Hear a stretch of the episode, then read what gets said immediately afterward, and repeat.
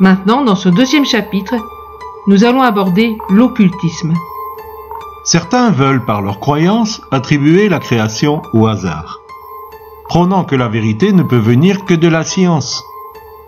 D'autres préfèrent croire au surnaturel, mais ce surnaturel n'est pas bon.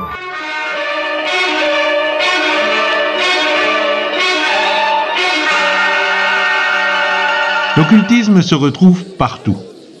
Cela va de la diseuse de bonne aventure à la médecine holistique, en passant par les arts martiaux, le zen, le mantra ou encore le yoga. Nous pensons qu'il est important de s'arrêter quelques instants sur ce sujet. Dans la Bible, Dieu interpelle les êtres humains en leur disant de ne pas faire ce genre de choses. C'est comme un papa qui dit à son enfant, par amour, de ne pas mettre sa main sur le feu, car il va se brûler. Mais malheureusement, le monde a complètement oublié cette recommandation, et on peut trouver des devins partout, que ce soit dans les petites annonces ou dans les festivals. Les gens, assoiffés de spirituel, consultent et espèrent en retirer quelque chose pour leur vie. Mais voici quelques bonnes raisons pour ne pas le faire. Premièrement, un certain nombre d'entre eux sont des charlatans. Ils ne pensent qu'à une chose, gagner de l'argent vite fait. D'autres sont de fortes personnalités et ils trouvent le moyen, au travers de ces consultations, de dominer les personnalités plus faibles et ils en retirent la satisfaction du pouvoir.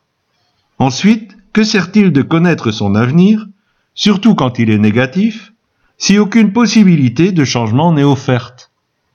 La seule chose que cela provoque, c'est la peur et l'angoisse.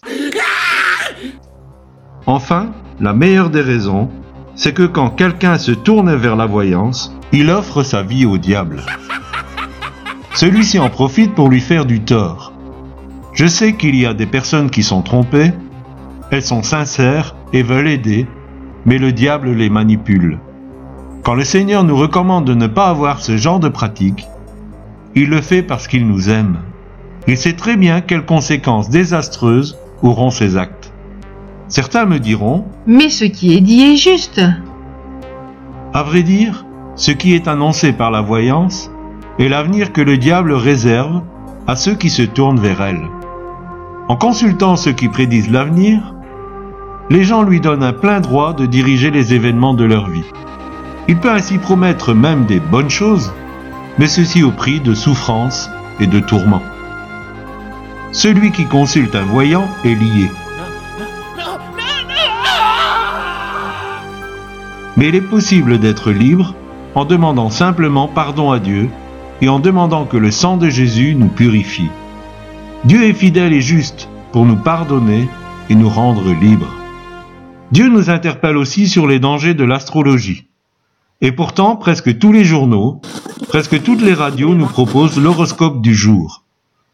En quelques lignes, ou bien développé, notre avenir à court terme est annoncé. Il suffit que l'on nous demande notre signe astral nous pourrons répondre, même si l'horoscope ne nous intéresse pas. Ainsi, en fonction de notre date de naissance, on nous colle un caractère et des caractéristiques. Un jour, j'ai demandé à une dame férue d'horoscope. Cela veut dire qu'il n'y a que douze caractères différents chez les hommes? Non. Le caractère de l'être humain ne se forme pas en fonction de sa date de naissance ou du mouvement des planètes.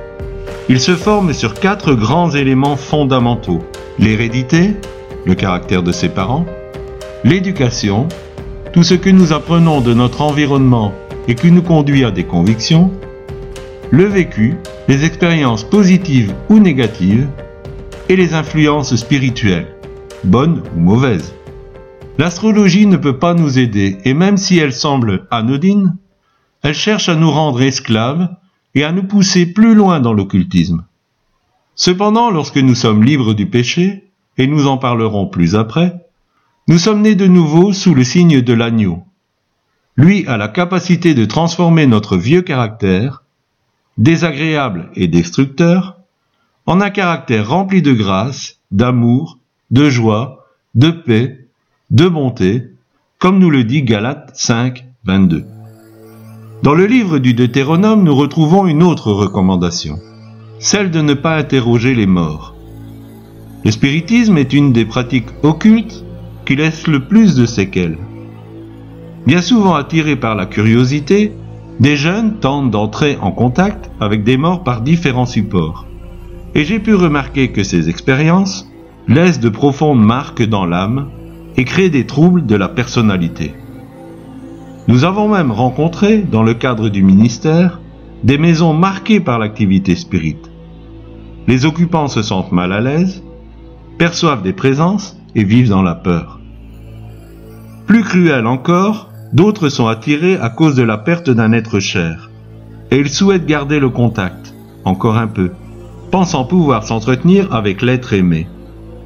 Un deuil est douloureux, mais il faut comprendre que derrière la mort, il y a un abîme et que ceux qui ont franchi la frontière ne peuvent revenir. Les messages envoyés n'arrivent pas à ces êtres chers, mais à de mauvais esprits qui accentuent encore la douleur. Mes amis, le spiritisme est une pratique très dangereuse. Le Dieu d'amour ne veut pas que nous cherchions le contact avec les morts, parce qu'il sait très bien que nous serons en contact avec des esprits de démons qui vont nous entraîner loin de la vérité. Et si nous avons déjà essayé cette pratique, le pardon de Dieu est toujours possible. Mieux, il peut nous rendre libres de l'angoisse qui nous poursuit. En priant le Père céleste au nom de Jésus, nos prières seront entendues et exaucées. Il manifestera en nous sa vie de résurrection, et il dévoilera toutes les manœuvres trompeuses qui se cachent dans le monde spirituel. 2 Timothée chapitre 4 verset 3 nous dit car le temps viendra où les gens ne voudront plus écouter le véritable enseignement, mais ils suivront leurs propres désirs et s'entoureront d'une foule de maîtres qui leur diront ce qu'ils aiment entendre. J'aimerais aborder un mouvement occulte encore plus subtil que ceux dévoilés précédemment. Il s'agit du nouvel âge, le New Age. Il a envahi notre monde et sa philosophie, et peut-être que sans le savoir, il nous a influencés. Pour faire court, la doctrine du Nouvel Âge est simple. Tout l'univers ne fait qu'un, et ce un, c'est Dieu. Ce qui veut dire que je suis Dieu, tu es Dieu, ainsi que l'arbre dans ton jardin et l'oiseau qui y fait son nid. Le mal, c'est le côté obscur du un. Et oui, Star Wars. C'est-à-dire que le bien et le mal habitent en Dieu. Toutes les religions sont bonnes, du moins en partie. La Bible, le Coran, le livre des morts tibétains, etc. Tous donnent une partie de la vérité universelle. Cette philosophie se retrouve dans ce que l'on appelle la médecine holistique, les médecines qui approchent l'homme comme un tout, corps, âme et esprit, telles que l'acupuncture, la chiropraxie, l'iridiologie ou encore l'homéopathie. L'homme est le sommet de l'évolution, le nec plus ultra de la nature. Donc il n'a pas besoin de rédemption, un mot qui signifie le sacrifice pour ses fautes. Il a juste besoin de laisser le bon qui est en lui triompher du mal. Finalement, c'est la plus vieille des tentations. Déjà le serpent dans le jardin d'Éden avait suggéré à Ève, Vous serez des dieux. Ce que nous pouvons lire dans Genèse chapitre 3 verset 5. Et évidemment le besoin de pardon et de nouvelle naissance, indispensable au salut, est passé sous silence.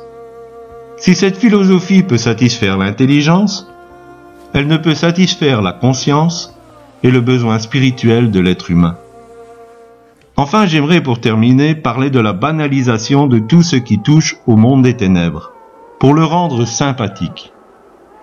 Cela commence avec la fête d'Halloween, en passant par les films d'épouvante, sanguinaires, magiques ou encore des jeux vidéo. Cette façon d'agir n'est pas moins dangereuse, que de banaliser l'alcool, les drogues ou le sexe débridé. L'envers du décor est nettement moins sympathique.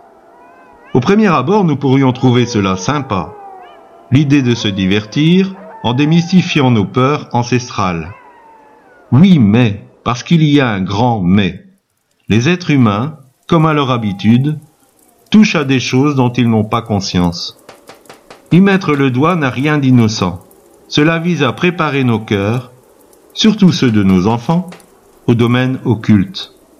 On a beau essayer de démystifier nos peurs, les dénigrer comme inexistantes, ce n'est pas la solution et beaucoup en resteront marqués. As-tu des angoisses inexplicables? Fais-tu régulièrement des cauchemars horribles?